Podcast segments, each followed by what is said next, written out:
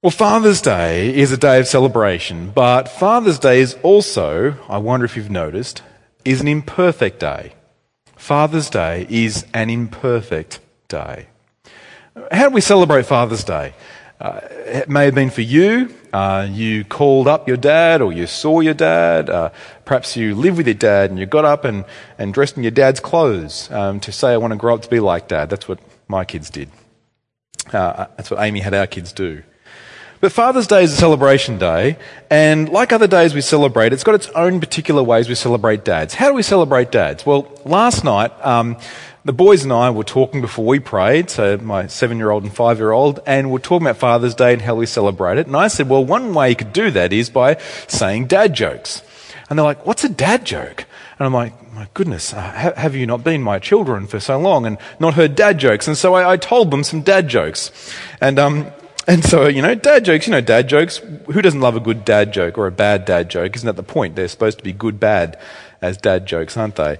Um, I told them a few. Uh, here's one. Um, if your child says, uh, please may I leave the table? And then the dad says, where are you going to leave it? um, perhaps the next one. I told this to my boys last night. I said, boys, I can cut wood just by looking at it. And they were, really? I said, yeah, I saw it with my eyes. And Knox cracked up laughing, and Wesley went, It seems funny. you see, dad jokes aren't always funny, are they? They can be bad jokes as dad jokes. Um, here's the last one I'll say for this morning. Goes like this. I, I finally, I bought that large thesaurus I've been looking for for ages. You know, I, I wanted it for a long time. I got it online and it, it arrived. But there was a printing error and its pages were blank. And now I have no words to describe how angry I am. Do you get it? Yeah. The people here did, so I could hear it. It's uh, dad jokes. Father's Day is a celebration day, isn't it? Whether it be dad jokes, bad jokes, whatever it is, it's a celebration day. But something else that we need to, we can recognize about Father's Day today as we celebrate our fathers, our dads, for some of us, Father's Day is also, can be, a day of sadness. For, like many things in our world, Father's Day is imperfect. Our world is imperfect. And Father's Day is an imperfect day. There are things we love about Father's Day, to be sure. Things we love about our dads. I miss mine, and he's over the border, so I haven't been able to hug him, well, since the start of the year. But for others, they've got a deeper sadness than just missing your dad who's over the border. Perhaps you miss your dad because he's no longer with us. And that's more than sadness, it's heartbreaking, it's a heartache. Some of us have great experiences with our dad. I've got a great dad. Um, and then, if you're like me, you've noticed that your dad can be a great dad, and yet you've noticed over the years he's still flawed, and, and I'm still flawed. Um, he's not perfect, I'm not perfect. Uh, even this, you may have noticed your dad has failed. And I hope you've noticed that you and I have failed. Many men today, I notice this, as I talk with men, I read the Bible with them, in person when I can. Looking forward to lockdowns finishing. Going to take that opportunity up as much as possible. All men who are members of the Reforming Church, I want to meet with you and read the Bible with you regularly. But here's what I notice as I meet with you, as I uh, meet other men, men in my own family, I've noticed this. Many men in 2021 feel like failures. Many men Perhaps they don't say it out loud, but they feel it internally. They, they get to middle age and they question that, of course, that crisis. We give that language to it, a middle age, midlife crisis. But it's more than that. It's, it's a feeling of failing. And we live in a world that doesn't allow failure. At least we don't deal with failure very well at all. We hide our failures and then we hurl ridicule at others who fail. We pretend we've got it all together, but that veneer wears off very thinly, doesn't it? Especially in lockdown life. We speak about others with slander and we say, I'm just telling my story. And this is a summary of the situation our world sits in. Why?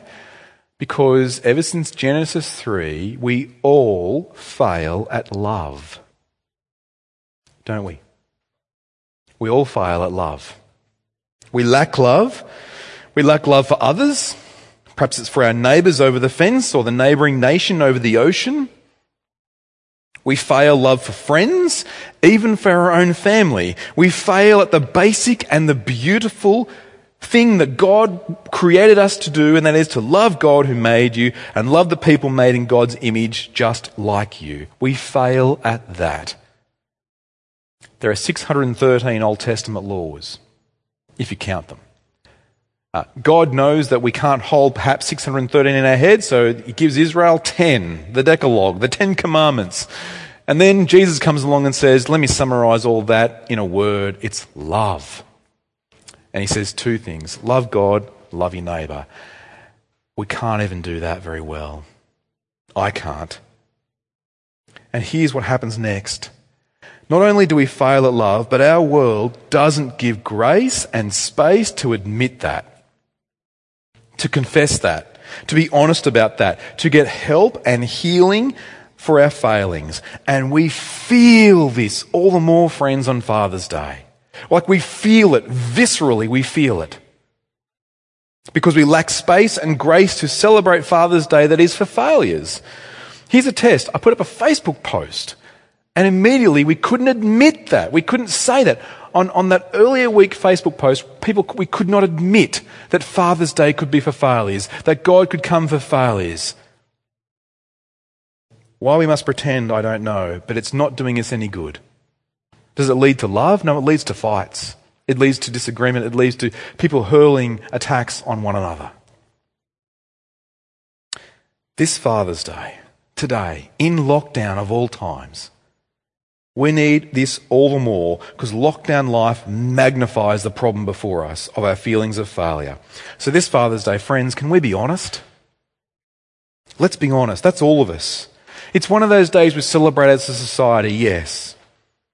And that celebration may be soured for some of us who haven't got good fathers.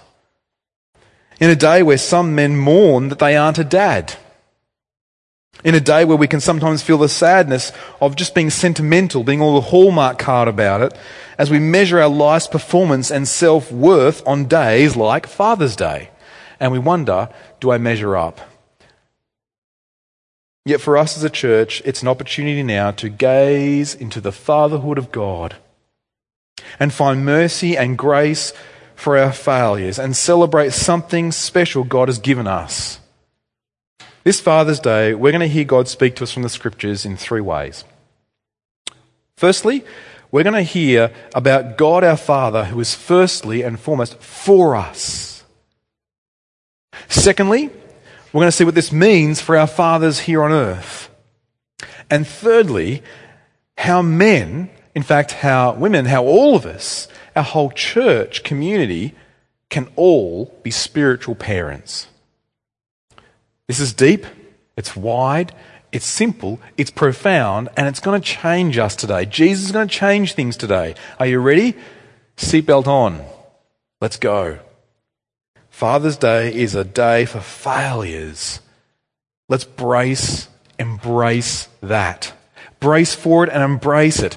It's something that we need to get now. Father's Day is for failures, and that's why, firstly, we need our Father in heaven.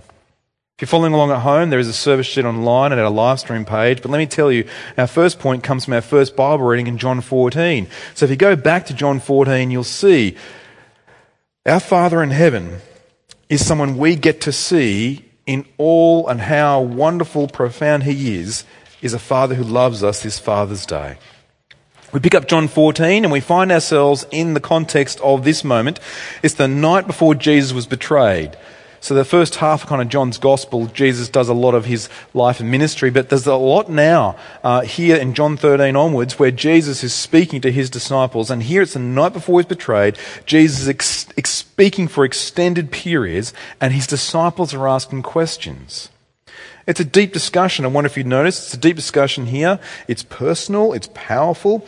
Jesus speaking of the things of God. He's talking about his work on the cross um, and the gospel and how it's going to go to the world. And Jesus has been calming their troubled hearts. He's speaking about the heavenly home the Father in heaven is preparing. Jesus says here in John 14 that he is the only way, truth, and life. He's the only one that gets you to the Father in heaven. And then Philip, in John 14, verse 8, asks a question. John 14, verse 8, Philip says, Lord, show us the Father, and it is enough for us. Philip wants Jesus to reveal who God the Father is like. He wants Jesus to get God the Father to make an appearance. Show us what he's like, Jesus.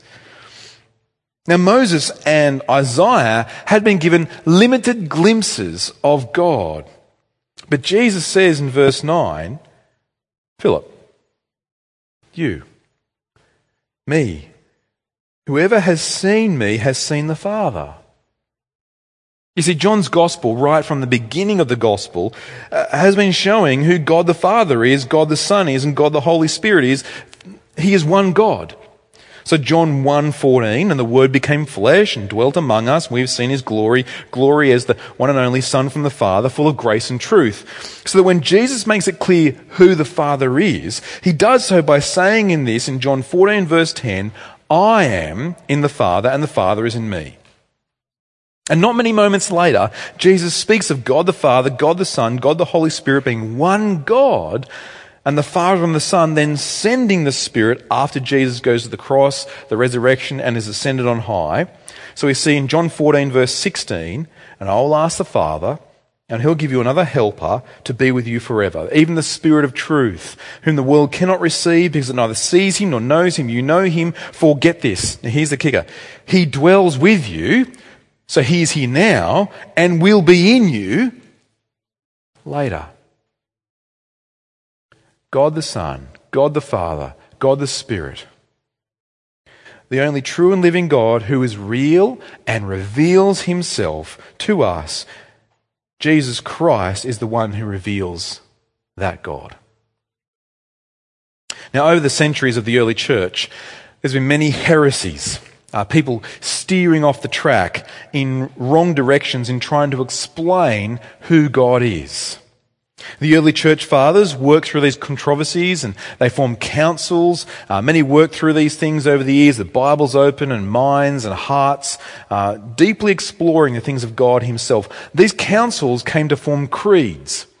Um, trustworthy sayings. We've seen the Bible as a few creeds, and if you want to look at more at creeds, uh, when the um, when lockdown life ends and Sunday seminars start up again, Sunday evenings 5 p.m. we're going to be looking at Trinitarian theology and councils and creeds and things like that. But we have creeds today that we kind of roll off and use, but these were deeply worked so that we know who God is. So the Apostles' Creed, the Nicene Creed, uh, we have the Chalcedonian Creed, Athanasian Creed, creeds that help us say what we believe about God, what the Bible teaches, what Jesus teaches about God. For you today, there is a wonderful way to remember who God is that helps us not steer off in wrong directions. It's the way Jesus reveals God to us here in John 14, in John's Gospel, in the Scriptures, and that is we know and believe in one God, three persons. One God, three persons. So much so that last night over dinner we were talking about this, and our kids and our five year old was able to sing the One God, Three Persons song he'd learnt in the Catechism, in the New City Catechism. One God, three persons God the Father, God the Son, God the Spirit. And so, what do we see here today on Father's Day? What is the significance of knowing we have a Father in heaven? Look at the context of John 14. See, Jesus in John 14 is not just giving a Sunday seminar. It's not just, a, okay, guys, at uh, 5 p.m. this evening, we're going to have a bit of a supper, and, um, you know, and then um, we're going to have some talking time. I'm going to do some talking. I'll take questions. By the way, I'm going to be betrayed and killed on a cross the next few days. No, it's not like that. It's not just a kind of a, a, structured time in the week where they're set aside for some teaching time. The context of John 14 is Jesus is getting deeply personal and showing them the powerful God that they're going to need in dark days, in the dark night they're going to experience right now.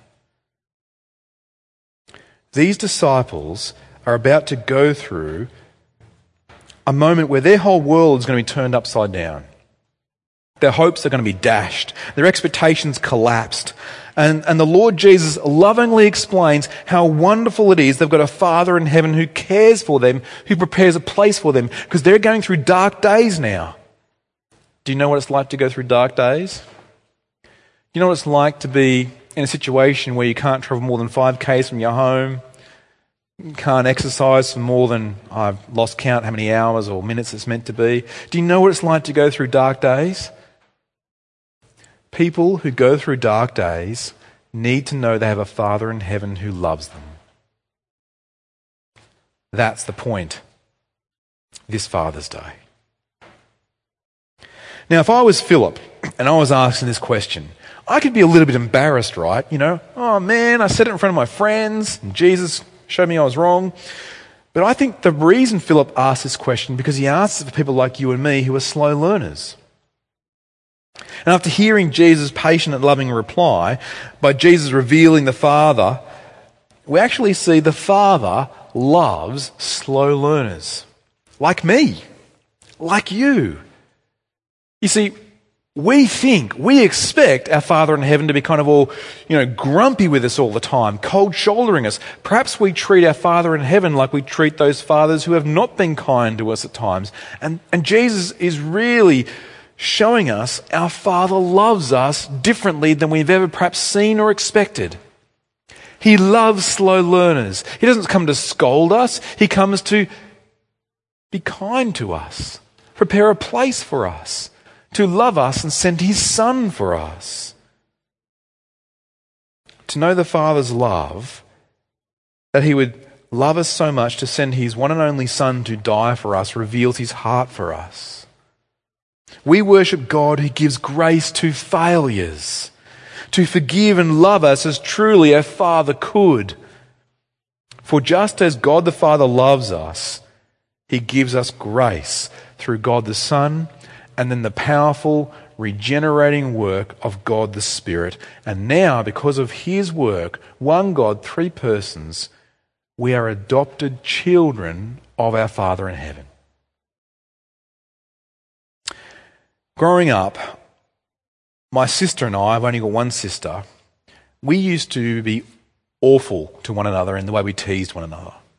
I'll acknowledge that. I don't know if she ever watches these sermons. Maybe she does. Hi, Rose. But we used to be awful. And if we were going to be really cruel to one another, we used to say a really cruel thing to one another. In the heat of conflict, we would say, You're adopted. It's pretty awful now I think about it. Forgive me, Rose. I love you. I repent. But when you think about it, why do we say that? Because we thought being adopted was not a good thing. We thought, you know, wow, if you're born into the family, that's great. But just take a breath, take a look. When you look at the way God the Father treats us, we're all wayward children. He comes in to adopt us as his own. Adoption is one of the highest forms of love because it's where the father or a parent sets their love on you. They choose you. They say, I'm going to love you. You're mine. They adopt. Adoption's beautiful. I saw this in later years. In later years, I became good friends uh, with a guy who all his children were adopted. And if you ever saw a child fall off a bit of playground equipment or perhaps be kind of harassed by a dog that was walking through the park, if you wanted to see a father's love, this guy was there. He was there to love them and protect them because he'd adopted him, them. They were his own. That's love. And that's the love that the Father has given us adoption. It's gracious, it's His affections, and it's beautiful. Now, what does that mean for our fathers on earth? This is where we went to Ephesians 6, uh, verses 1 to 4. We turn from John's Gospel, we go to Ephesians, and in Ephesians 6, um, verses 1 to 4, we see what it means uh, to understand how God has designed fatherhood on earth. So Ephesians is one of those letters like 1 Thessalonians that we're currently in a series in on pause for today. Uh, it's like many letters in the New Testament. It's kind of in two halves. The first half is all God's grace to us and what He's done for us in Christ. And the second half is now how we live for Christ. Because that's the way the gospel works. It's not the other way around. If it was live for Christ and then He gives you grace, well, that's not how the gospel works. The gospel is of grace. That's not grace. The grace of the gospel is Jesus has done it for you. Now you can live for Him. It's very freeing. And this is what Ephesians is about. So Ephesians 6 comes in the second half in the context of that. Because of what Jesus has done, we believe in Him and now we get to be like Him. And so Ephesians 6, we pick it up, children obey your parents. Children obeying parents, fathers. We see fathers on this Father's Day, verse 4, fathers, do not provoke your children to anger. Now what does that mean? to not provoke your children to anger. I've met a lot of people as I've shared the gospel over the years, and especially I've noticed this in Bendigo. I've met a lot of people who'll say things like, Oh, I grew up in the church. I grew up in the church, but now I'm angry with the church. I'm angry with Christianity. I'm not a Christian. I'm not a believer. I'm done with that. And, and why? Because of the Christians. Now, that's kind of a motherhood statement. It's, uh, it's anyone can say that, but that's not the actual answer. So I like to gently get to know them, get to know me, and just, just gently ask the next question that rarely gets asked. But why? What happened? And often, this is what is an answer. Well, I grew up in the church. But what I noticed is church was all about being positive and it never let me be negative. It never let me have sadness. It never let me be real. And then there were people in the church and perhaps even my parents who kept telling me to be good and be happy. But what I noticed is about the church or my parents is they were not always good and they were not always happy. And it seemed hypocritical. That's a common way that people have really been bitten by a moralism, a falseness, a dishonesty, even in Christianity. So, what I notice is this there are people growing up in churches, in Christian communities, in families where when they see those discipling them, those leading them, can't admit fault, or they actually see them with their own failings, they look at that and go, well, if that's what Christianity is, I don't want a part of it. But you know what our kids need most of all?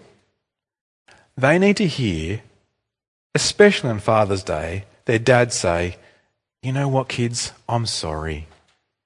I'm sorry for being more cross than I needed to be at that moment. I'm sorry because daddy's a sinner too, and daddy needs Jesus too. I need grace. Will you forgive me? Our kids need us to say that. Our kids need us to believe the gospel. Our kids need us to be honest and not hypocrites. Who does Jesus speak against most in the gospels? He speaks against hypocrisy. He hangs out with prostitutes and sinners and tax collectors and all the bad people. And he says to those who pretend to be good, you're just hypocrites, you're whitewashed walls. Now let's be honest now and raise our kids with honesty that says, I am a sinner who needs a savior who is Jesus. I'm grateful for grace.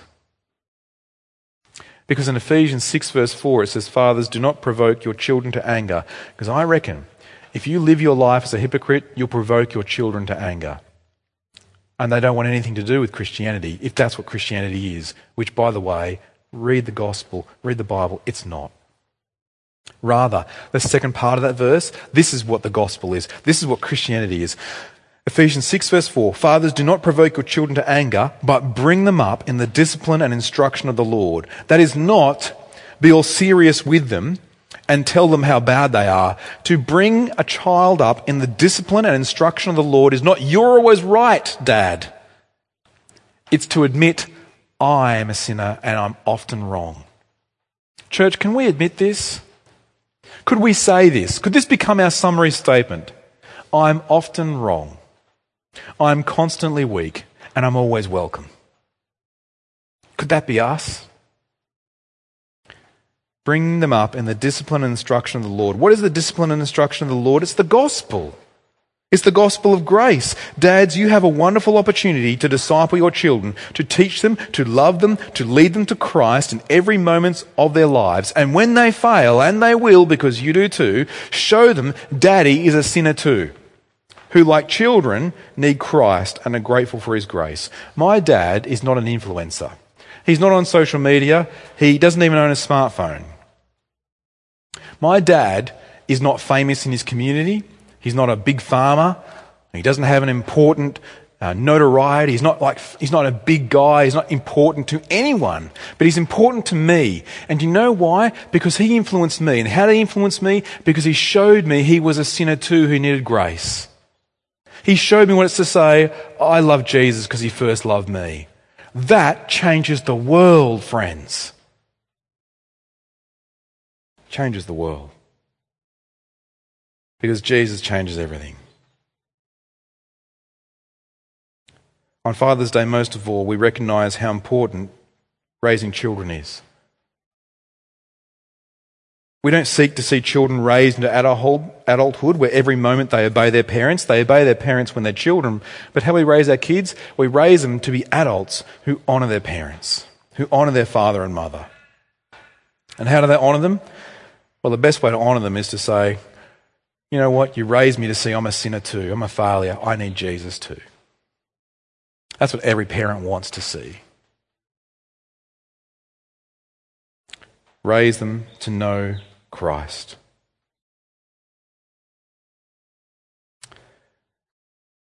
Dear friends, at this point, I just want to pause. I recognize the time, I see the time. But I want to pause at this point and talk about I think it's good and loving to speak about this. What about those of us who've had abusive fathers? How do we relate to them? Well, the gospel declares that we're all sinners. And Jesus is the Saviour of all who repent and believe in Him. This means that we ought to, at both the same time, two things when it comes to abusive fathers two things we need to do at both at the same time. Firstly, we need to rescue victims from abusive relationships. We need to rescue victims from abusive relationships. And secondly, help abusers to repent by going to Christ for help and renewal. So, when it comes to abusive parental situations, firstly, we need to be on about, the church needs to be on about helping people to be rescued from abusive situations. And secondly, help abusers to repent by going to Christ. Can I say this is a complex ministry? Uh, we need to pray for wisdom for those of us who serve in it. We are predictably and routinely accused by abusers of doing them wrong. We often feel helpless that we can't do more for victims. And we must pray with purpose as we rescue victims and see abusers repent for their own eternal rescue. Now, there's much more to say and could be said, and there's much more that many don't see in this ministry. It's behind closed doors, it's done carefully. But can I say this lastly, just on this point?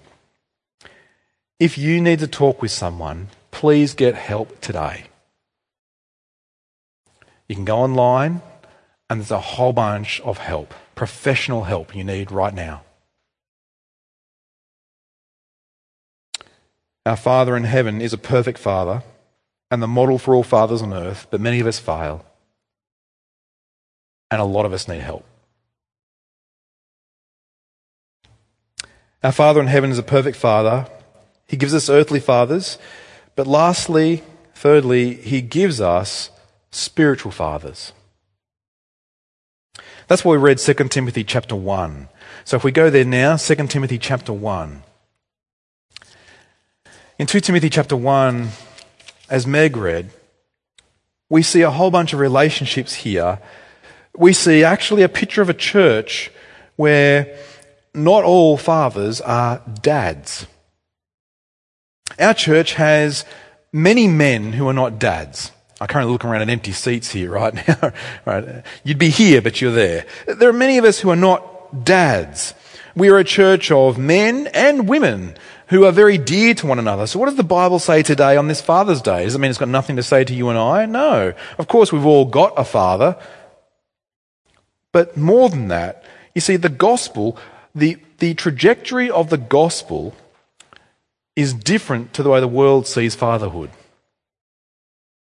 The trajectory of the gospel is not now one of progeneration. It's actually of something different. It's of regeneration. Uh, many years ago, I was studying at theological college and I wrote a paper on this. I was single at the time, I was in my early 30s, and I wrote a paper on this because I noticed this something profound, different between the Old Testament and the New Testament. See, in the Old Testament, um, if you weren't married in the Old Testament and you didn't have children in the Old Testament, it was, it was unique.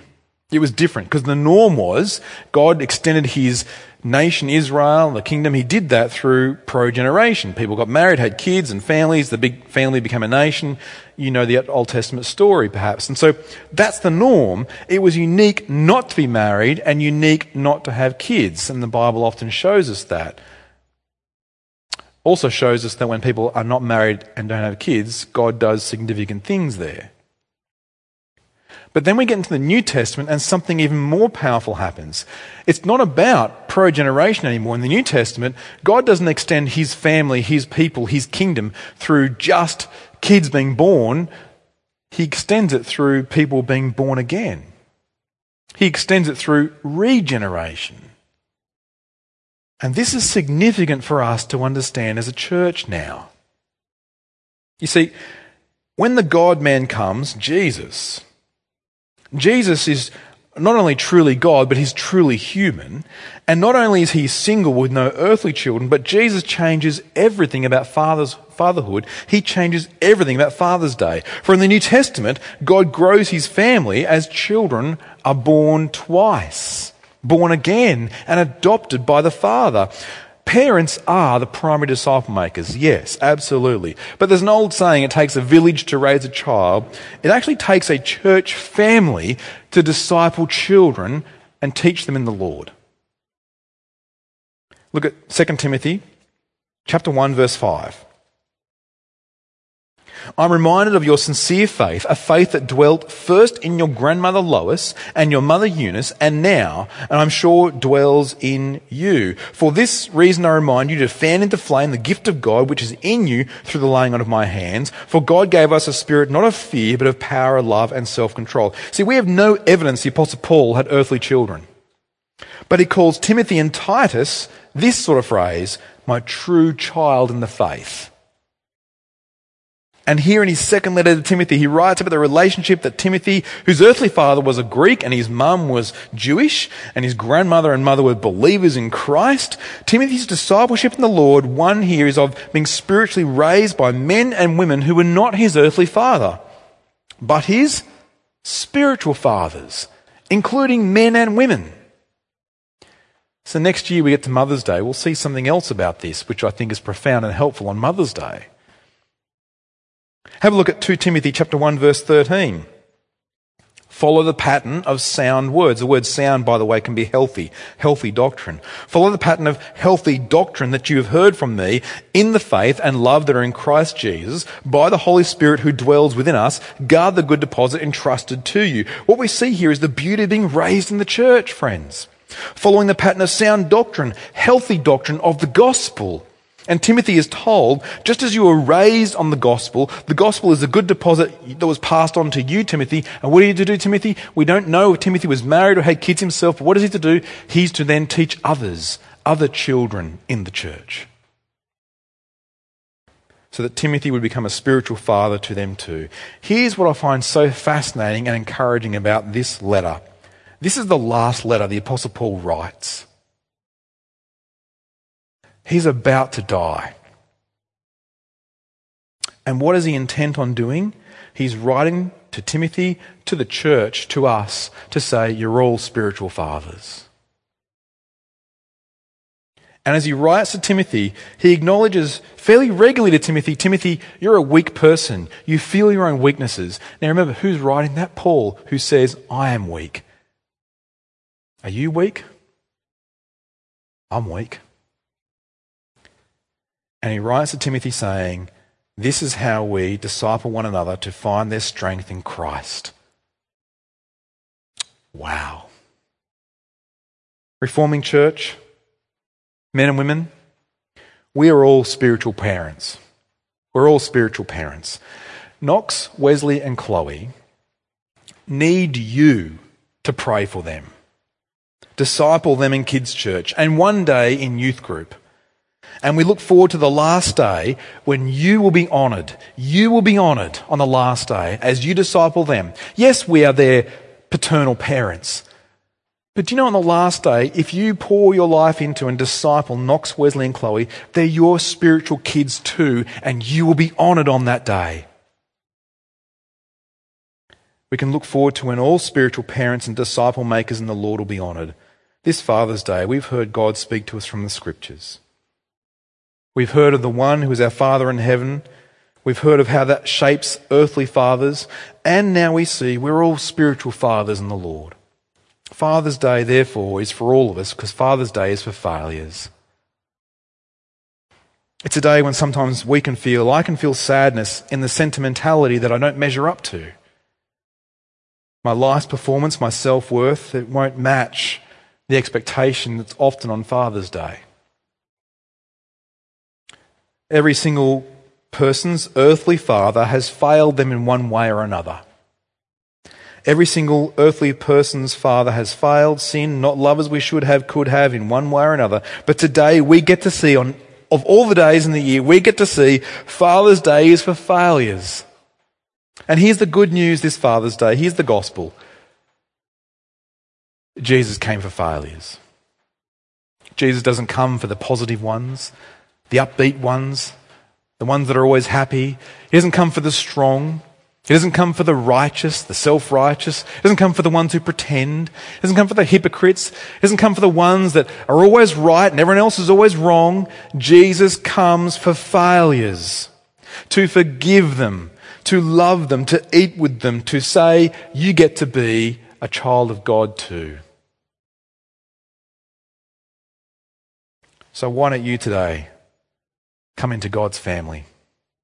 Know Him as your Father through the Son. Be inwardly changed by the Spirit. You may have noticed this. It's simple, so I'm a slow learner. But every year, when does Father's Day fall? Every year. It's on a Sunday. And every year, Father's Day, therefore, is on the Lord's Day. So, this Father's Day, look to the Lord, fellow failures. Let's pray.